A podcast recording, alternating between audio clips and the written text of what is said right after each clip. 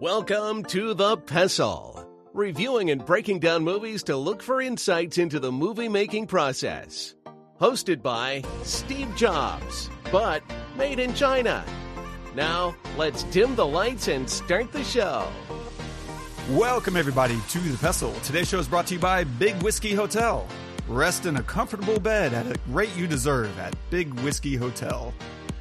Welcome, everyone, to The Pestle. I am Wes. And I am Todd. And we're filmmakers. We like to analyze, process films from that perspective as people who, you know, have some experience acting and editing and doing the whole production process. Um, actually, I'm in pre production right now for a new short film. Um, and to me, I have to wear the producer hat, and you know this about me. And uh, by now, most of our listeners do too. I hate producing. I hate putting on the producer hat because it's all about, for me, chasing people around, waiting to get people in the room together. And so I was trying to shoot a project this month, and we started originally by wanting to shoot in November, but I was going to work with our good friend Shannon Cook, and he was going to DP it for me. I know he's got DP aspirations. Um, but he mostly works right now as a as a DIT um, on set. That's kind of a uh, they're on the camera support team, and so they they do a lot to to help with the camera and also you know data wrangling, bunch of things. And so he was working on a show, and he's like, "Can we do it in December?" Great. So we pushed the shoot to December just to give us that much more prep time, give him time, and then his shoot got extended right into the middle of our shoot, and so that ended up he was like guys i thank you so much i i really want to do this but uh, at the same time i don't want to keep kicking y'all around because at the, i don't know when this is going to stop uh, because now they're talking about going overseas and this and that and third and so he's like i'm just going to withdraw out of respect for you know y'all trying to get something done here and as a thank you for working with me he's going to pay for the catering on the shoot which is way above and beyond but wow really cool sentiment um, and so I was like, okay, let me reach back out to our old friend Andrew uh, Barrera. And so I had a good meeting, but it took two weeks to get to be able to sit down with him. Um, and so now it's like, if you're trying to shoot in December, there's very limited time in December. It's not like you have the full 30 days. You have up until a few days before Christmas before people are like, eh, I'm, I'm having nog like, mm-hmm. and so trying to get him, but he's a busy guy. He works a lot and he's got a family. And, and so just getting a meeting with him took a couple of weeks. We could sit down, have a great conversation about both our career goals and what we're trying to do, what this project looks like. Um, and he's talking about throwing the kitchen sink at it. Like I have some budget. He's talking about bringing in, I mean, he's got gear galore, like anything you could possibly want. This guy's got it. So we're going to shoot on like his Alexa 35 and probably, uh, he's got all the lenses in the world. I, I might want the uh, he's got some Cooke anamorphics, and so we might shoot anamorphic, which is interesting. I've only shot anamorphic with an adapter a long time ago, and that sucked. Pulling focus was a nightmare. Um, so I'm excited to work with true anamorphic lenses and, and see what that experience is like. And so I'm like just coming out of this meeting excited. We got two dates on on the board. Um, I call my producer and he's like, uh, I want to push. I want to push to January. And I'm like, oh man. And so my, I went from me being stressed for weeks to feeling light to now, you know, my producer's wanting to push because he's a little concerned about the the, the turnaround, which I kind of get, but at the same time, that's how production works a lot of times. Like sometimes it's here's the date, do every go. Like you have to just kind of, you know, I'm trying to think of a non overly mas- masculinity way of saying, you know, you just get it done. Get it uh, done, yeah. And and it's the way it is and he's used to more corporate projects and uh, having a good six to eight weeks of thinking about the project prepping um, and going in as opposed to you and i and, and andrew are are all used to like the first time the three of us worked together was on threads. Um, that was the project andrew and i co-directed and we had that meeting where you and I went to meet with him and Scott Garrett Graham, friend of the show, and we're thinking we're meeting about shooting a one music video, and they say no, we want to shoot three, and we want it to be one big story that connects them all together, uh, and we got nothing right now. Okay, great. Well, let's do it. Let's just do it. And once everybody kind of focuses and we so you and I and throughout our you know film career now have had to do this kind of thing a dozen times and if you're not used to pushing those buttons and putting your head down and knowing what needs to get done and and doing it it's probably pretty intimidating but it's such a good exercise especially because we already have like half the pre-pro done and so yeah at this point we're looking at January um, if we can get a firm commit from from our from our buddy Andrew. But that's the nature of filmmaking. It's all about what resources do you have? Okay, make the best with those resources. And time is a resource. Like Ridley Scott runs into this, you know, as well. It's not just the little people. Ridley Scott went into Gladiator without a finished script and made Gladiator. like, yeah. uh, so that's not what you want to do. And we can see, in like my opinion, the Marvel Cinematic Universe is probably suffering from going into pre uh, to production before they're truly ready. Um, that's my outside ignorant perspective, but the smaller the project is, the more feasible it becomes, and uh, it's just a really good way to get used to turnarounds because you know what at the end of the day it's not uncommon to walk on the set and be handed new pages for that mm-hmm. day. Mm-hmm. It happens all the time. Um, and so we as filmmakers have to be prepared and ready and know how to go through the entire film process, you know, in the blink of an eye on the fly. Um, so that you can produce your best work, um, even though ideally the best work gives you a lot of pre-production time. That's what I do with all my clients. I rarely let my clients get away with last minute changes just because I know the project will suffer. But that's also because they're the client um, and I'm not the client. If I'm the client, I'm making last minute changes because I know exactly how it's going to affect my my project. Clients do that out of ignorance. Mm-hmm. They just think they can and so whenever you don't know what you can turn around quickly and what you can change quickly, that's a detriment. What's your experience in terms of fast turnarounds, last minute changes, and making it work and knowing what that boundary is, what that line in the sand is, don't do that because mm-hmm. now you're wrecking yourself. Um, yeah. Um, if it if it changes the premise of what you're doing, it's too late. You can't can't do that. That that's the only I think real sticking point there for me. Like you can do a lot of things. You can change angles. You can change the camera you're using. You can change um, hell, you could change the actor the night before. Like what you can change almost everything. But if you're changing the, the whole meaning of it or a, a premise for what you're shooting, then everything falls apart. So as long as you don't change that, then everything else can be worked around. So for example, you know, the the single video to three that um, you just talked about mm-hmm. Um, that Scott and, and Andrew brought up uh, for threads, that didn't change the premise of it. It just honestly it just added it added to it. It added complexity but the complexity was was to build out the original idea. Uh you know so the original idea was a middle part was the middle uh, of the second of three videos three songs. And what they decided was was could we do a before and after which would build out that middle part. And we're like, yeah, that doesn't change the premise of that, what we intended to do. All it does is add complexity to or depth to the character, to the story itself, to the why of people are doing what they're doing. And, and I, I loved that. Uh, you loved that. So that's why we did it. And it's the same with, with clients whenever we're working with clients you know we need to understand what we're working towards at the very beginning. If if that's not under if that's understood we can do a lot of things. We can do rewrites we can do adjustments we can do redesigns to things even you know like um, adjustments to the actual footage but at the same same time if you're trying to change the premise that that just can't happen. I saw a, a an interview with tom holland recently too where he he said this interesting thing. He said um, how he responds to script changes or, or because at times he won't he either won't see script changes until he's on set that day or he won't he won't memorize lines. And he said the reason is because you can actually boil boil almost all lines down to three different actions that you're doing. And he said, said this and i was like oh my it blew my mind. You're either you're either answering a question asking a question or telling a story If you're answering a question or, a- or asking a question, it's a dialogue. So you kind of like get it. It's like, you say this, I'm probably going to say something like this, right?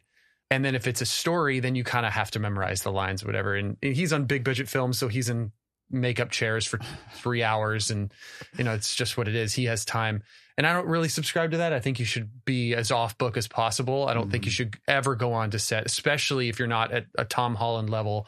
Um, but you should just always go to set knowing your lines, like just be off book.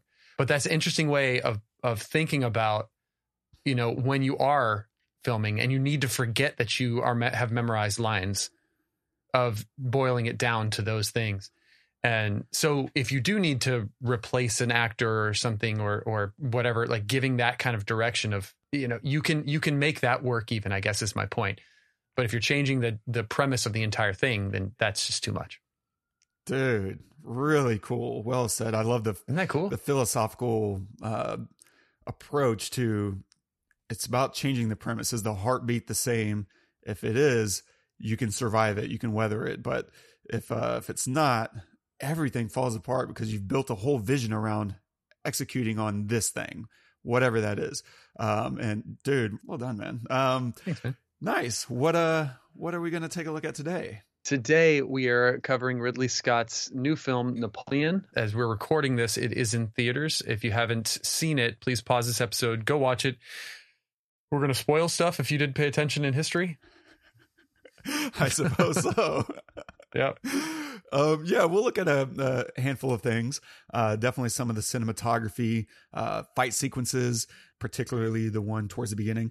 Uh, I'll also look into some of the story and writing, nudity, as well as look at Josephine and Napoleon, Napoleon, um, and, other such stuff and things and stuff. And a quick synopsis of the film The checkered rise and fall of French Emperor Napoleon Bonaparte and his relentless journey to power through the prism of his addictive, volatile relationship with his wife, Josephine. It's directed by Ridley Scott, screenplay by David Scarpa, cinematography by Darius Wolski, featuring Joaquin Phoenix as Napoleon and Vanessa Kirby as Josephine. I'm not built like other men. And I'm not subject to petty insecurity.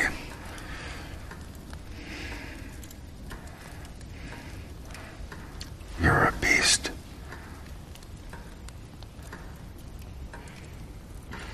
I feel sorry for you. You want to be great? Hmm?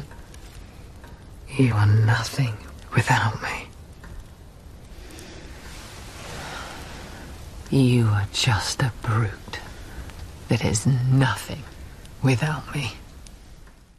Oh, dude. So I'm I'm curious. One, what did you expect going in, and what did you get? Um, are they, were they the same thing? Is this about right? Good experience, bad experience, highs and lows. What do you got, man? Uh, well, let's start with the highs. The highs are Vanessa Kirby is one of my favorites. She m- is this movie for me.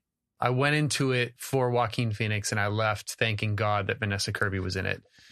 Her her portrayal of Josephine was was a, it was fantastic. That's a great scene, a great moment where she's you know he's come home after she's cheated cheated on him and they've been i think that's when that was right uh where and they they're sitting there and he's talk, talking to her they're just sitting there talking right and i don't know she just she she makes that scene and the entire movie just her brokenness for not being able to bear children and and for what she's been through to survive uh the um when she was incarcerated with you know thousands of other people so yeah, uh, she was fantastic in it. I thought that some of the fight scenes were really, really cool. Like the the one where they they beat the the British by running them onto the frozen lake, and then shooting the cannons into the lake. Yeah.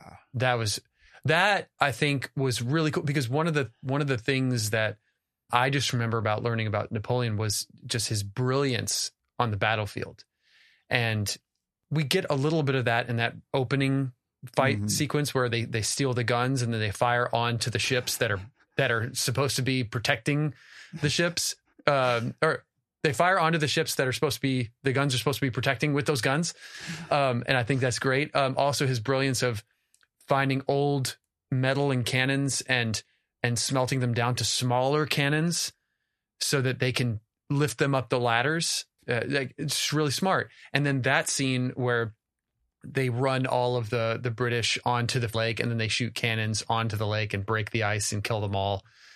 And his interactions with not the Prussian um, uh, ruler afterwards, but the who is he? Uh, not Alexander the Great, or not No. the Great, but Alexander the. Yeah, there's the the Prussian guy, and then there's the Austrian guy. I think it's the Austrian guy. His interaction with him is, is just. It, I li- I enjoyed his interactions with other leaders, you know, a lot Yeah. in the film.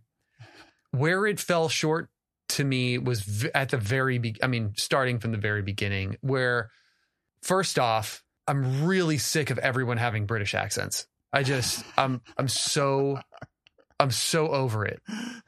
You know, we're in France and there's a lot of there's supposed to be a lot of French people here. And I don't hear one French accent accent. I hear only British accents. And I get that it's it's British occupied, you know, at some points and they're gonna hear them. That's fine. I'm not saying that we shouldn't have them. But for everyone, including French people, to have them is just really it's lazy. It's absolutely lazy. And and then Joaquin did no accent at all. The moment he opened his mouth, I thought, oh, this is going to be a long movie. Um, it felt like he phoned it in, honestly. It really did. Uh, It is not a performance that I've ever seen from Joaquin for me that I've usually what I get from Joaquin is somebody who has developed a character into something that is like transcendent, that's otherworldly, that I, where I can see the, if I choose to, I can see the work. You know, uh, I, usually I don't choose to because it's so good because he's just w- one of the best actors out there today. Um, just look at you know all, anything that he's done. But this one, I completely felt the opposite about. I felt like was that a okay? Was that a direction choice? Say that say Joaquin, you're not gonna you're gonna be the only one without an accent in this film. Just to let you know, which is weird, which is really weird. You're gonna you're gonna have an American accent. Nobody else will. Just you know, uh, which is weird in itself. But then nobody else had uh, similar accents, so he just stood out like a sore thumb. An American playing, you know, this this French leader, and then everybody else had British accents, and it was just really the entire time I couldn't get it out of my head. It was really bothering me a lot. And then it was really long. I just felt like like there was so much um it, it felt like I was reading a um a history book. Hmm.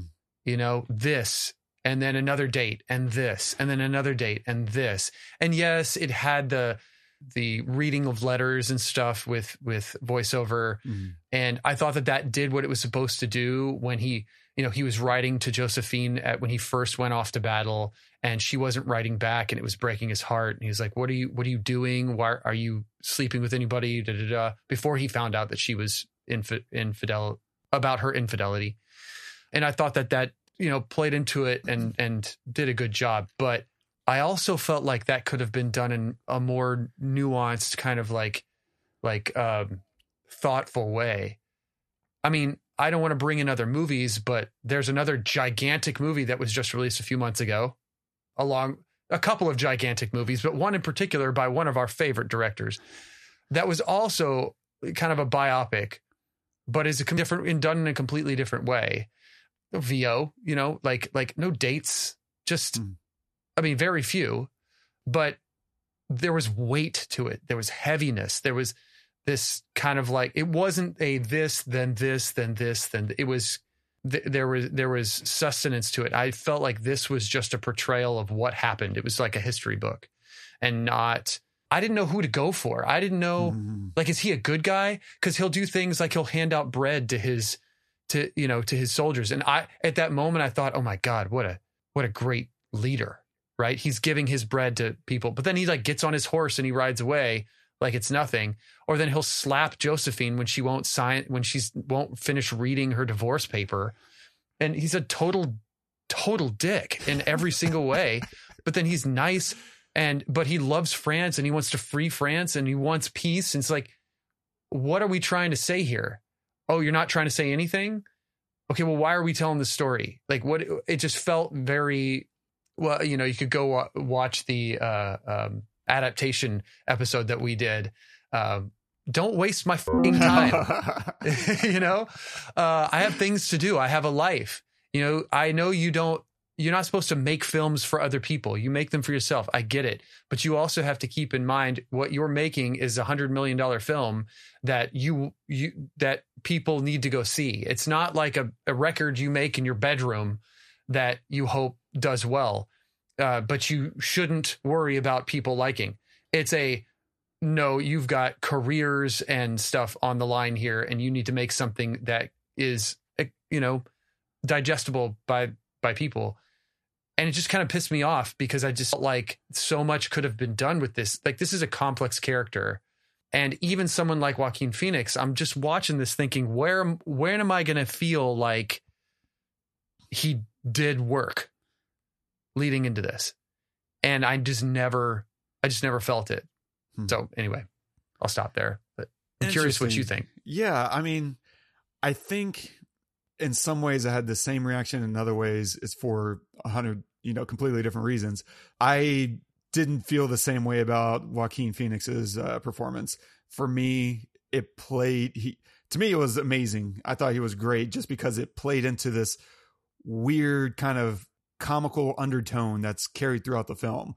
Like I went in expecting a drama, a historical drama, and walked away being like, you know what, this is it's kind of a historical dramedy. Like there's all these fun little silly moments that are happening, even if they're not like played up to be comedy. Uh, they're clearly there to be comedy, and him being this badass is never part of the equation. Like I don't think anyone ever sees him as a badass.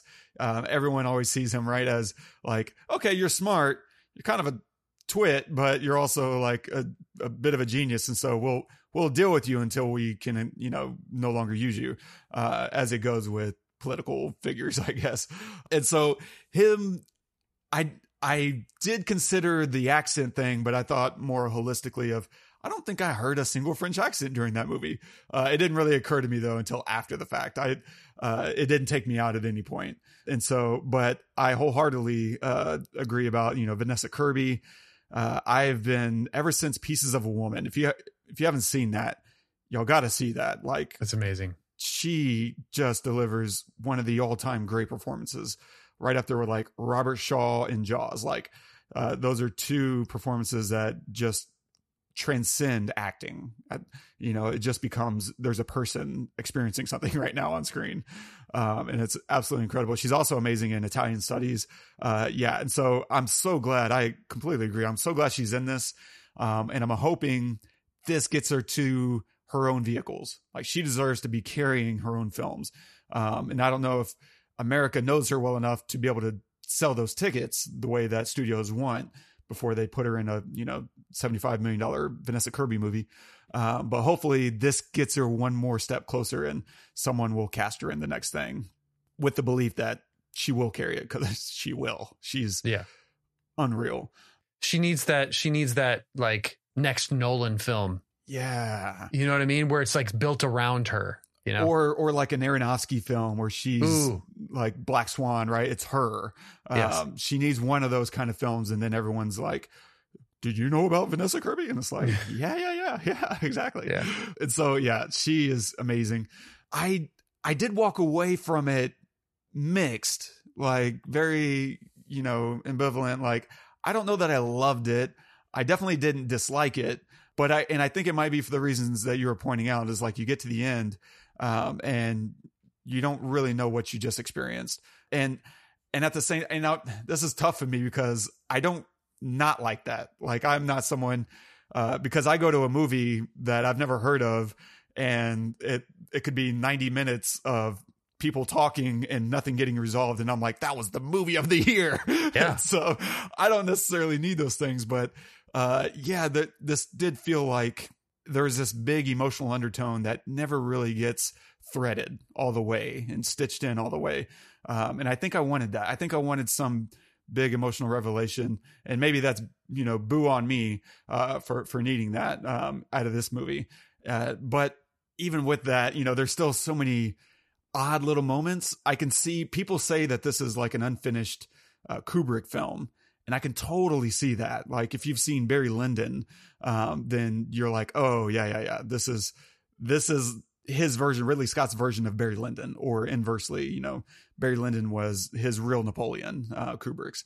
And so I don't know. I watching this, I 100% did not expect to be laughing, you know, at some of these jokes. Some of them are really base humor that normally don't work on me, but it just worked. Like uh, towards the end, they're walking through the ship, and he says, "Watch your head." Oh, yeah. like, he like immediately bangs his head. Yeah, that's such a dumb joke, but it's so well executed that I just I laughed the second time. I watched this twice laughed the first time, laughed maybe a little harder the second time. and it just worked. Um, yeah, I I enjoyed the uh the kind of the character study aspect of it. Like a really good character study is putting a a character through a number of situations to see how they respond and react and handle you know any given thing and and in totality it adds up to this is who this person is like Rocky is a character study of a movie. It's not a boxing movie, right? It's a character study. Um, and this, in the same way, I see this as a, a, bit of a character. It doesn't go quite as far as other character studies go, but I think it it works really well as a character study. And so we're seeing how he's react, reacting right when he's given a hard truth. Um, your your wife is having an affair. Ha ha ha! You're lying. No, no. Your wife is having an affair. Well, you may not have dessert. like it's mm-hmm. just like he's over here acting like he can handle anything. He's a man's man, but he's a petty child. He's petulant, um, constantly throughout the the movie, right? And even when be, when he's first meeting Josephine, she tells him pretty straight up, "Do I need to warn you about my indiscretions?" Mm-hmm. He's like, "No, of course not. What do you mean?" Um, and then of course uh, she goes and has an affair, and he's abandons his post to go confront her about cheating. Like, one, she gave you a heads up. You're acting really shocked right now. But even worse, he's a hypocrite because he's cheating too. And so now he's carrying this double standard. Typical 1700s dude. like, mm-hmm. I don't want to put them all in a box or anything. they belong in a fucking box. well, they are now. They are now. yeah, good point. and so yeah. And then at the same time, he never res- uh, accepts any responsibility for any of his actions. No. Right. We get to the end of the film after he's screwed up countless times, or maybe not countless, but certainly a handful at, at least. And what he's over here preaching to these kids, um, he's like, you know, I'm the first to accept blame for a mistake if I make one, but I never do because I know everything. And it's just like eye rolling. Um, and part of it is these kids are, they're standing around, they're kind of blank faced. And so I'm over here imbuing them with my own thoughts of like, yeah, they're, they're, they're kind of interested just because it's Napoleon, but they're also like, what? What is this guy t- on about? You're in our ship. like, yeah, you, you are a something went wrong. yeah. so he's like, the hardest thing is going to be able to accept that other people uh, fail that's the hardest thing about leadership. and it's like, oh, accepting other people's failures. Got it. Yeah. Um, and so, yeah, as a character study, it's, it's pretty fascinating to see all these wrinkles of what up until this point, I've always in my head had as a, a really respectable and powerful figure. And to see him kind of taken down a notch is really funny to me, um, and interesting. But at the same time, to your point, like maybe to get there two and a half hours plus isn't the way to do that. Uh, just in terms of picking a better runtime if you're going to have less uh, to say about the the story you're you're making.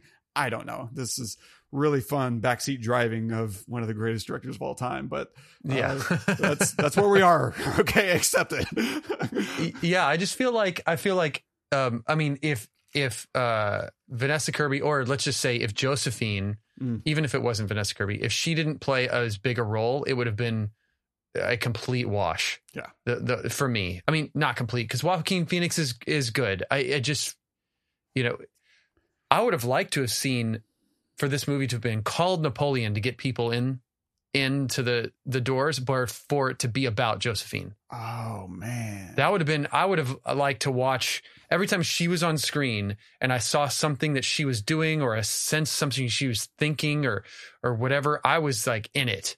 And it's not because she's pretty, it's because her story to me was more interesting. And maybe it's because I'm not a military guy or I'm not a um a war type of person.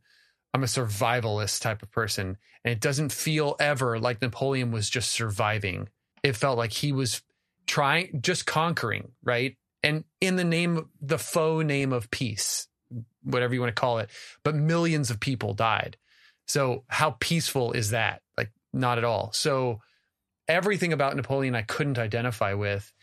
And that maybe that's the point, you know? So they did a good job there but her story felt super interesting to me. It would have been nice to have seen a two hour film about her. That's a really good point. Like, first, completely agree. Vanessa Kirby is very hard on the eyes. Um, but, but quote you on that. don't you ever. But put it in quotes, uh, double quotes. quotes. Yeah. Yeah. Um, but more to the point, I, I hadn't thought about it until you just pointed it out that you're absolutely right we don't really get to know enough about Josephine. Everything we know about her is through the eyes of Napoleon.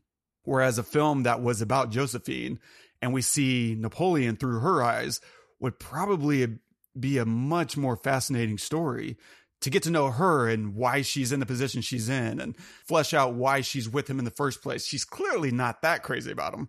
And then maybe towards the end of the film, she finally, you know, feels something. The first time I feel like she actually loves him is when she's on her deathbed, like mm-hmm. when she's really sick and she's stressed out about, well, Napoleon's coming. That's the first time I feel like I've seen actual emotional investment into him, just as someone that she cares about and not just as like a provider or a, a great societal figure um, or a, a, a chess piece, so to speak, of we're we're here to play a game between each other. Maybe that was a, fun aspect to you know to to wrestle with a great man and uh, to prove her worth um, as an equal. Because Napoleon, I, I read a quote earlier that he said something along the lines of "Women are birth machines and nothing more," something to that effect. I'm like, damn, bro. Okay, well, uh, yeah. uh, good good job. like, I mean, you know, the early 1800s, late 1700s, people were awful, rough, even more but, so than now. But clearly, he saw her as more than that because yep. of how much uh, he invested in her uh, mentally, and so I don't know. I think you're right. Seeing it all from her perspective, spending more time with her probably would have been much more engaging and also helps smooth out the timeline. Like she has those kids before she meets him and i would have been interested to see kind of more of those circumstances of she talks about it and we get some of that exposition of i was told when my husband went to prison that the only way to survive would be to have kids or something to that effect. Um, and so she had kids as a means of survival not because they were loved children. And maybe to some thematic element that's why she in this story, uh, why she and Napoleon weren't able to conceive together is because now that she really wanted a, his child, she wasn't able to, and she operated out of this place of survival um, instead of a place of like love and conquering. I don't know. It's a harsh world, especially then for women. I'm sure. Um, well, and, so, and that clip that you played is probably the strongest moment of her as a character that we uh, like verbally mm-hmm. hear from her. Like he he he right before that he tells her that she's nothing without him. And then she comes back and says the same thing directly to him because it's the truth and she knows it. And she knows she has him because he loves her. But that's really that's really it. And uh, to your point about the kids i really don't sense them anywhere. Maybe they're in the shots you know, sometimes when they're at dinner or something, I don't know, but I don't really sense them anywhere until the very end after she dies and he's sitting there talking to this woman. I don't know who she is. Oh, that's her daughter. Oh, okay. I did not know that. Um, uh, so I felt very just like not grounded with. Hmm. That's know, true. Yeah. And that scene that we, we played is, I think, very to the point about this story and why it's structured the way it is. And that's because Josephine is Napoleon's strength. Mhm. And so the whole film seems to directly tie Napoleon's success to his relationship with Jos- Josephine, right? Without me, you are nothing. And so if we keep that in mind while the sequence of events unfolds, right? He marries her and then rises to power, divorces her and loses his empire, gets exiled. Yeah. And he tries to reclaim it all, her and his empire. But then before he can get to her, right, she dies. And therefore he loses whatever Waterloo um, or, or whatever, um, Mhm. and and also goes into permanent exile where he finally dies. So they're they're linking very tightly uh, his success with the running the country as well as his success with his his marriage um, and with Josephine. And so and I'm and I suspect there's a lot of other metaphorical things at play between the way we're watching events unfold with him and with her uh, that it wouldn't be surprising to learn more about French history and um, she's cheating on him maybe ties to some other aspect of France back dealing you know on him or something like that. That wouldn't be be very surprising but I just don't know you know much history let alone you know Napoleon French history. Uh, yeah, The- I can imagine a, uh, a history buff, you know, is seeing a thousand things that you and I just aren't going to see uh, because we're like Napoleon's that guy from Bill and Ted, right? Like, yeah.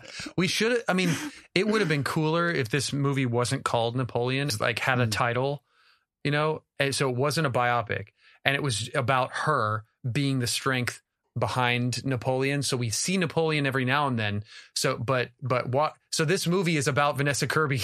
She's it's her thing and she's playing Josephine. It's about Josephine and Napoleon comes in and out. So Joaquin is like a supporting role almost. So we don't get a whole lot of we get like glimpses of him which is makes me want to know more about him to not be given all of this Mm. information and the movie isn't called Napoleon if it's called something else you know like the the whatever that would have been more interesting to me in the end like you know going into it I was like oh move biopic about Napoleon uh, by Ridley Scott oh okay cool but that would have now that I've seen it, that would have been.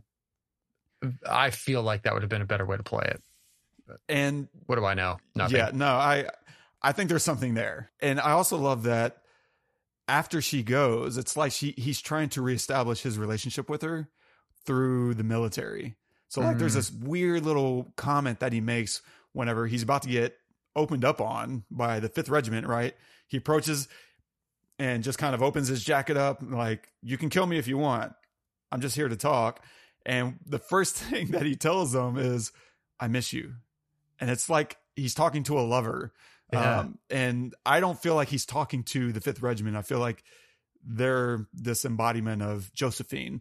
And so Great point. there's an interesting dynamic that's happening between Josephine and France and the military. It, it all feels a little tied together because ultimately she is his source of strength and inspiration. And without her, he is indeed nothing. Um, and I think that's just played out very cleanly through the film. Um, Great yeah point. I didn't even think about that. That's a great point. it's pretty cool. Um, the last little comment I have on the story and writing is about the nudity, specifically the non nudity, right? That's happening in the film. I just find it to be an interesting use of non nude sex scenes because I can imagine there's another version of this story that has lots of nudity. Like maybe at the start, uh, that you use nudity to show the passion and create a strong sense of intimacy between Napoleon and, and Josephine, right? And then later on, as their relationship uh, ebbs and flows, you could also use nudity to show a level of mun- mundanity, you know, with their relationship or a lack of passion by making it more casual and less erotic. Uh, and so there's a way to use nudity to do all those things. But here, it feels really appropriate because there's almost this comical element to their sex, right? He's just pounding away from behind, right? And he finishes, and that's that. Uh, and it's just, it looks kind of ridiculous um, and very unromantic, but it also, I think, it also reflects how little he actually knows her, right? And her clothing to me perhaps is a metaphor for how unexposed and opaque she really is to him. He simply doesn't know her. And he's, and and she's hiding who she really is and it's reflected in keeping her covered up during most uh the most intimate part of a relationship the sex right? And so i i think it's a really smart use of uh of, of clothing and and a at a point where it, it, might not be obvious to keep everyone clothed. Uh yeah. yeah. And so in a number of ways it adds to the story that they're telling the comedy and and maybe as a metaphor for yeah their relationship yeah, I couldn't agree more. I, th- I think that the um, uh, you know, we're used to stuff like you know, Game of Thrones or whatever, like in in time period pieces like this, where you just like throw a boob here and a boob there and everything. Mm-hmm. But to be sparing about it really tells their lack of relationship, yeah. lack of intimacy. Yeah, great, great point there. Uh, my last little uh, two cents here is about cinematography. Ridley Scott loves the widescreen, right? This is a 239, but what's interesting about his use of widescreen is he doesn't, in this at least, I this is spherical. It's not anamorphic, and so I. What does that What does that mean? Can you? So spherical lenses are exactly what I'm describing. They're very round, and anamorphic lenses are more square, and so they're they're trying to squeeze more on the uh, sides of the frame in. And what that ends up doing is through that process of squeezing the image down and then de squeezing it in post or through the projection process, uh, adds a lot of interesting character elements to the, the the image itself. So like whenever you pull focus, everything looks fine, but things that are out of focus tend to get stretched in really interesting ways. At the same time, it adds other kind of complexities to your project. And like I said at the beginning, I've never shot true anamorphic. And so I don't really know what that experience is like. I'll certainly tell you later, I guess. But uh, just from stuff I've read, pulling focus can be a little bit trickier whenever you're, you know, shooting anamorphic. Just, I guess it also depends on how you like to pull focus. I assume, you know, these guys are probably still measuring. Like this is a, a pretty high end production. And uh, there's a lot of ways you can do it. You can use measuring tape. Like I shoot film. When I shoot film, do not pull focus by eye. You want to measure that. And the way you do that, of course, is, you know, you have a, a measuring tape that hooks into the side of the, uh, the lens, the camera. Um, and then you can measure exactly where the focal plane, uh, at the back of the lens is versus where the subject's eye is. Normally, you want to pull focus to someone's eye. That's what we as people are trying to look at when we're watching a, a person. We mm-hmm. want to look them in the eye. Even if your eye wanders around, the eye is what ultimately you're going to fall back on. And so getting a, a, good accurate measurement. Another thing that's become popular in recent years is the Light Ranger. And that's a really interesting device that you slap on top the camera. And so that becomes much easier way to gauge distance and pulling focus. And it's a really nice overlay basically that's happening um, for the focus puller to be able to look at, you know, the image and see where critical focus is. And uh, so whenever you watch a film like Uncut Gems uh, was the first one that really brought this to my attention because they are chaos. All those sh- scenes and shots in Uncut Gems is just chaos and they never lose focus. Uh, like that just blew my mind. And I was like, what is going on here? Did they rehearse this a thousand times? Nope. They they had a little device that the the focus puller got really good at, um, and it just helped him maintain and predict when he was going to lose focus and how to bring it back. And so I don't know what they did on this. It it felt like the kind of film where you're just breaking out the measuring tape and maybe as a safety you're using a Light Ranger. Light Ranger Two, I think, is the the the new, hip new thing. But regardless, like I I've heard pulling anamorphic can do a lot of uh, mean a lot of difficult things for you know production design and uh, and pulling focus. I don't know, maybe maybe not, but mm.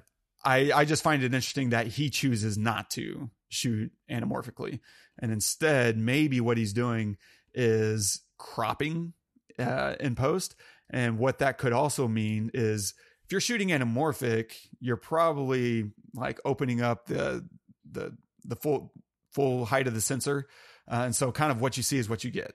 Um, mm-hmm. as opposed to if you're if you're shooting spherically and then cropping in post, you might have a little wiggle wiggle room so that if you didn't quite like the framing, you might be able to pull it up or down a little uh, to to adjust your composition just a hair, um, and that makes it a lot easier if you're using if you're cropping in post.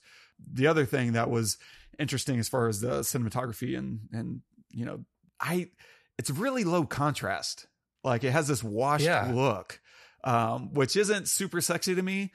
I'm assuming they probably were referencing some old paintings and using that as their look.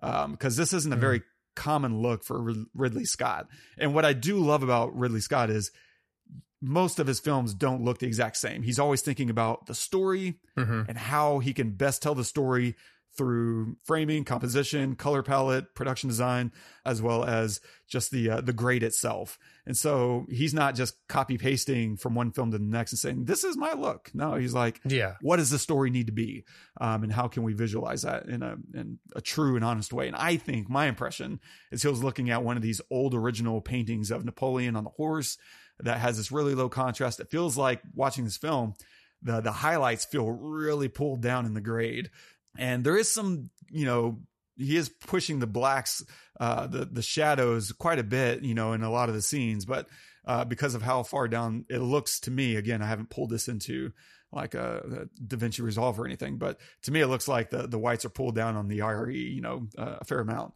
Um, whereas maybe you might let highlights live in like the 90 to 95 higher end range. It it might be like much much lower than that uh, maybe like that's 85 or something. I don't know. Um, that's interesting because he does have a reference in the film to his painting when he's talking to that kid. When the kid comes in asking for the sword, I, I guess her daughter, her son, comes in asking for the sword, and he, I think that's what the scene. And then he says, "Do I look like my painting?" Is that oh. that scene? There's some scene where he references. He asks the person. I think it was the kid. Oh, if he no, looks the girl. Like, he asks the his new wife. She shows up and he's like, "That's who it is." Do I look like? My- I knew it was some child. so from from other. I knew it was a child. He's my friend. He's a little slow.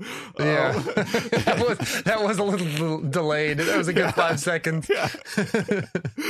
so I assumed whenever he said that that what he was talking about, I've heard through other films and and of this kind. I've seen that what they'll do whenever they're matchmaking is uh, do a painting of someone. Oh, we see this in The Great on Hulu. Is that instead of they can't send a picture across the sea to be like, "Hey, do you like them?" And so they'll they'll get an artist to come and paint a portrait, and then they'll send that to the suitor and say, "Oh, uh, this is what she looks like. Here's a Polaroid of, of mm-hmm. the, the, your your betrothed. Do you like it?" Uh, and so I assumed it was that, but I think what you're saying would make a lot more sense. Of like she she saw uh, you know one of his famous paintings or something. Um, oh, I, I, just meant because like you think that that like Ridley was probably uh, like oh. modeling his color after like paintings, and then but they reference he references the painting of him inserting it in there. Maybe yeah, so, yeah. yeah. But that was my kind of assumption is he was referencing cool. some ancient artwork. But regardless, one thing I he often does like is like far key lighting and big ambient lighting setups through windows and then probably fine tune adjusting so that he can once he's set up they can shoot shoot shoot shoot this is what i've i've read about him i, I don't know probably through like asc mag at some point but he's he from what i've read he likes to shoot very quickly once they're going which for me is really encouraging because i like shooting fast uh, once we get going and and so to do that i've read that he likes basically walking into a room and taking away light and saying okay let's let's strip everything down okay, what are we working with now? Okay, turn that on, turn that on.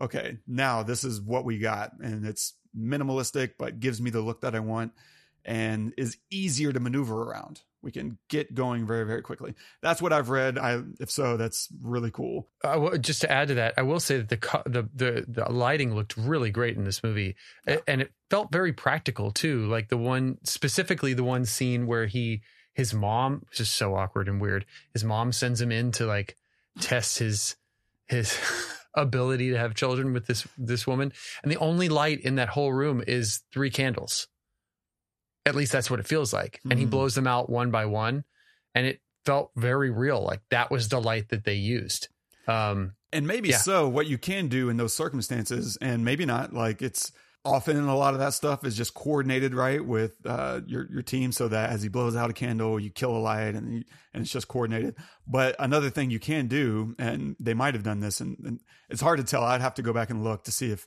uh, how how blown out some of those highlights are on the candle but you can use what's called a triple wick and it's a candle with three wicks to triple the brightness uh, that a candle puts out and so if you light three triple wicks side by side, and then you're shooting on, and this they shot on a uh, an ARRI Mini LF. Then you can probably, and those are really good at highlight retention, and uh, they get really clean noise in the shadows, and so you can shoot, you know, pretty well in those in those kind of scenarios. So it wouldn't surprise me if you know they actually just used candles um, with Wow. really big wicks. Uh, Cool. or not. Or it also wouldn't surprise me that you know they they took the time to coordinate It with just- the team. Yeah. Felt practical, but anyway, Yeah. sorry to interrupt. Yeah. Go ahead. Anyway, my my last little thing that I thought was interesting was the first fight sequence where they take the port and fire on the ships. I love that whole sequence. This is just great directing to me in a number of ways. For one, we really let the fighting breathe just quietly without overwriting the scene. I can imagine another, you know, writer or director coming in and just like, let's announce everything that's happening. You get to there and you get to there. And once it's all kind of underway, we're just letting it happen until he finally is like, okay, let's uh let's fire on the ships or whatever. There's like one line of dialogue in that whole sequence. Um and it's towards the end. Um and it's just so good um to let it just visually tell the story, not get in a rush, let this moment play out and you can feel the momentum building. And so it's a great sequence of just building it through visuals. So this comes down to uh, like great storyboarding of knowing exactly what you want, how you're going to tell this, right? Because you have a strong sense of geography throughout the sequence, Mm. right? Of who's doing what. And so as an audience member, I never feel lost or disoriented, yet it still feels very visually interesting. It's not just a simple, like, okay, if all else fails, we're going to cut to this huge, wide master shot so that we can reorient the audience. We never do that. Instead, it's lots of coverage and jumping around the space and this really tricky stuff. But Ridley Scott is a master of uh, storyboarding. That's how he thinks. He thinks in storyboards because he has a background. Like he went to school in like the 50s and 60s or something for graphic design. And so he's an artist and he worked all the way up until like he 39 or 40. He hadn't made a movie yet, right? And so he he worked in commercials and so he got really good at visually communicating his ideas and of course famously he made the uh the Apple uh that was his other big Apple uh cuz this was made by Apple Studios like they financed this thing. And so of course one of the things that really He put him on made the map- Apple logo. no, uh, he made he he But- originally oh, the commercial. uh, yeah yeah 1984 commercial back way back when uh, was like a huge Gotcha. calling card for Ridley Scott at the time, um, and they played it once during the Super Bowl and no one ever forgot it. Right, uh, that's a pretty badass ad to play it one time and have people talking about it 40 years later. Wow. Yeah. But anyway, he's he's got a background in commercials and so he thinks in storyboards and I've I've heard that his collaborators call him Ridleygrams um, because he just kind of sketches out like an idea. Here's what I'm trying to do, and he'll storyboard everything himself. And so he knows in his head exactly what he's trying to do, and he knows exactly how to communicate it to his team so that everyone is always on the same page. Um, and it just becomes a very easy way for him to get what's in his head onto you know the celluloid or the uh, the, the digital sensor. And I wish I could storyboard. I cannot. Like I. I can shot list. That's the way I personally work is I shot list and I see it very clearly in my head. I just, I, I can't draw for crap. And so, um, and until I can find a, a cheap way to storyboard that there's, oh man, I got really encouraged for like 10 minutes the other day where I was like, oh, there's AI storyboarding software tools. Okay. Well, I'm going to go in there and Mm. finally I can just find a way to type out the right command and they'll be able to generate and it sucks. Like they're they're all terrible. Um, like if it Hmm. isn't some other preconceived idea, you can't really get it through. Yeah. So he is an absolute visual genius. Um, and what's really cool about Ridley Scott is not only is he that, but he also has a really strong sense of story. Um, and he takes risks. Like this isn't the kind of story you would expect to see a lot of other A-list, you know, pop culture icons taking on. How many of these do do you see from Spielberg? Like not a lot. Like he loves a good Jurassic Park, Indiana Jones, Ready Player One, like but for every 10 of those you might get a Schindler's List or a Munich. Um, and so seeing Ridley Scott still taking some of these swings is is pretty cool. Like I, I do hope to see another The Martian from him or uh, Gladiator, but uh, if Mhm. not, well, technically, I guess they are doing another Gladiator. But Yeah, next year. next, oh, it's coming out next year, or they're shooting it next year. No, they're they're almost done. I think shooting it. I, I just recently saw. Wow. Yeah, and Oh, uh, I think boy. Denzel's in it. Oh. Yeah. Uh huh. Yeah, I, I really have high hopes for it. Oh my god. Yeah. So this I know. reveals exactly how much I keep up to date on what's actually being made.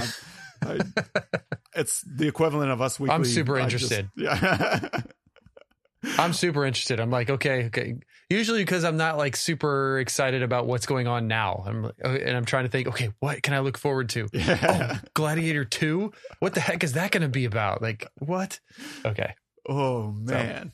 Yeah, so that's all I got. Cool. Uh I think yeah, this is it's a great visual film and it's it's interesting. I don't know. I I'm I'm just glad we still have Ridley Scott 40 year 40 plus, you know, 45 years on still putting out Yeah. films. He just loves making movies and that's so cool. That's so Yeah. cool for me as an inspiration just because, you know, I'm 43 now and I haven't made my first movie yet. And so to to know that it's not over, like there is no expiration date Mhm. on passion. And anytime you get going, there's still a whole world of of creating and and uh, left to do. You, whatever you want to do, don't don't think it's over just because you haven't done it yet. Uh, and Rid- and Ridley Scott just proves that Yeah. every time he puts out another movie. It's so cool. I totally agree, and and and he's the kind of he's the kind of director or kind of filmmaker that is very supportive of you just of people just making stuff. I mean, he's he's quoted constantly in in um interviews. Just what's you know what's your best advice to new filmmakers? Just make something. Just go make your movie. Go do it. Doesn't matter what you've got. Just go do it. It's like that's how you get better. And I, you know, really uh, appreciate and respect filmmakers that have fifty million dollar budgets. You know, just saying you all see all of this that I have, I could do it without any of it. Uh, you just give me a camera and I'll figure out a way to make a movie. You know, like yes, it's great to have fifty million dollars, but it's not about the fifty million dollars. It's about the story. And he's one of those directors that does that. And you know, he has iconic films that he's not afraid to go in and make a make a second one of. You know, Gladiator Two you know, 30 years later, whatever it is, 20 years later, he's not afraid to go do that because it's his story. He owns it, man. It was him. And so he's, so if he decides that he wants to do that, yeah, I love making movies. I'm going to go do it. Hopefully it turns out good. But if I don't do it, you know, then, then I have this story in my head that I can't, you know, say that I, that I tried. He's not afraid. I think that that's fantastic. It's a frightening thing, Bilbo, to step outside your front door. you never know where you'll Yes, you'll end Exactly.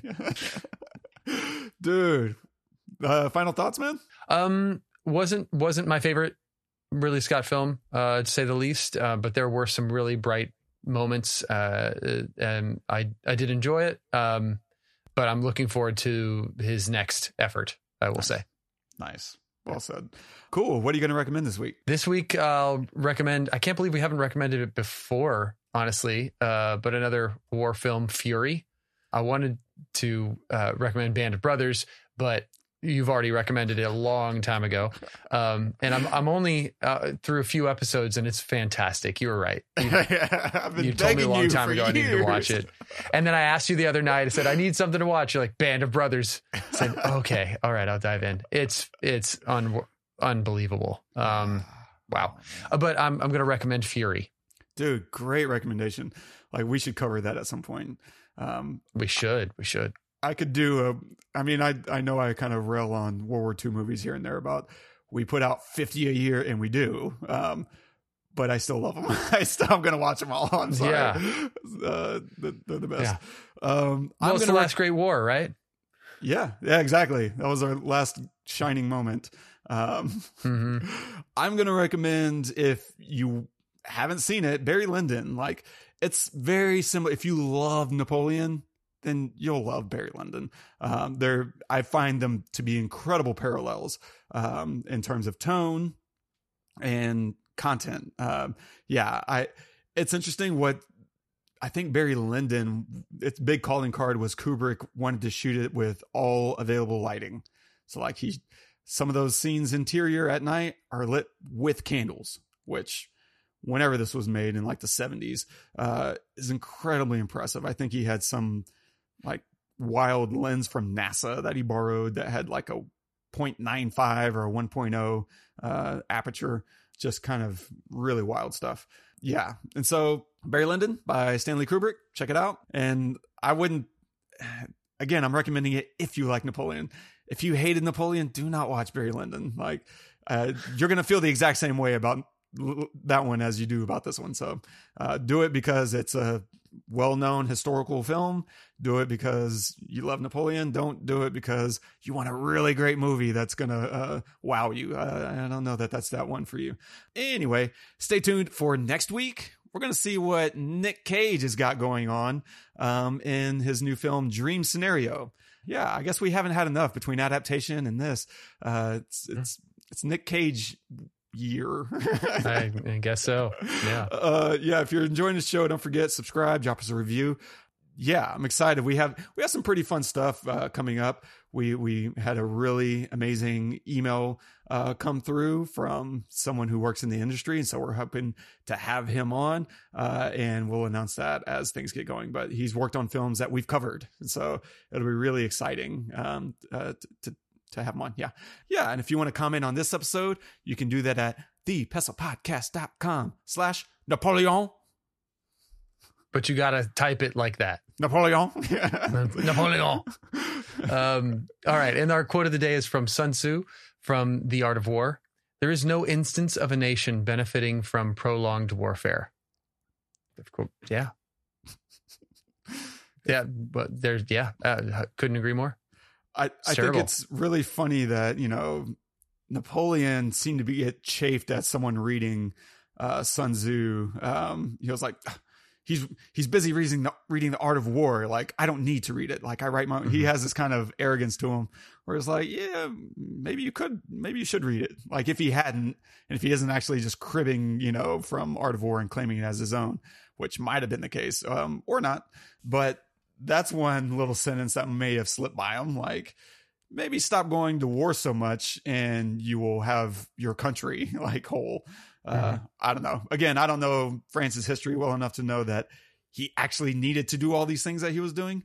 It didn't feel necessary to go to Egypt and bomb the pyramids, but who knows? Maybe that was the big measuring contest of the day. That God, that hurt peace. my heart when I saw that. Dude, what the f? You know, I, the I did find it interesting that the Sphinx, if you noticed, was half half underground. Oh, because that was only uh, that was only underco- uncovered like I think in the 20th century, early 20th century. Yeah, it was like Whoa. kind of recent, like within the last hundred years, where it was the full Sphinx was uncovered. They used to think it was just the head, and in the shot you see him standing there looking at the head. You don't see the feet Whoa. anywhere. It's like still under the sand. I didn't pick up on that, dude. That's cool. Yeah, yeah. Crap. I was like, oh, okay, that's cool. That's accurate. The other parts, because yeah, I felt the same. I was like, oh, don't do that. Um, the yeah. other things that made me kind of oof was, and it was again, this is that weird sense of humor. Um, was the botched suicide where the guy oh my god misfires and then tries to kill himself and fails, and the guy just picks at him like everything about that was so gross and kind of oh. funny. um, yeah. Ugh. The the other thing that was not funny, that was like just gross, was when they fire on the protesters. Um, yeah.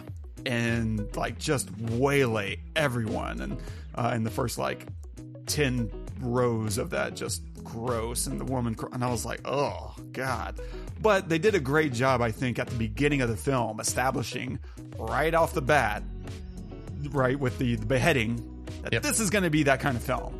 Yeah. And so they set the expectations early, which is what you want if you have a niche film uh, that isn't just a straight up PG 13. So kudos to them for that. But yeah, anyway, Napoleon could have used probably a little bit more uh, um, peace than war, and maybe we wouldn't be talking about him getting exiled. We'd be talking about the reign and dynasty of uh, the Bonapartes. Yeah, great point. Well said. Uh, I think that's a good way to end it. Thank you guys so much for joining us. As Wes said, please subscribe, review us wherever you get your podcasts, share us with a friend. Uh, we'd love to hear what you think uh, about uh, uh, what we think. And if there's another film that you'd like to hear us uh, pick apart, uh, let us know. Maybe we'll cover it one day. Until next time, I'm Todd. I'm Wes go watch some movies.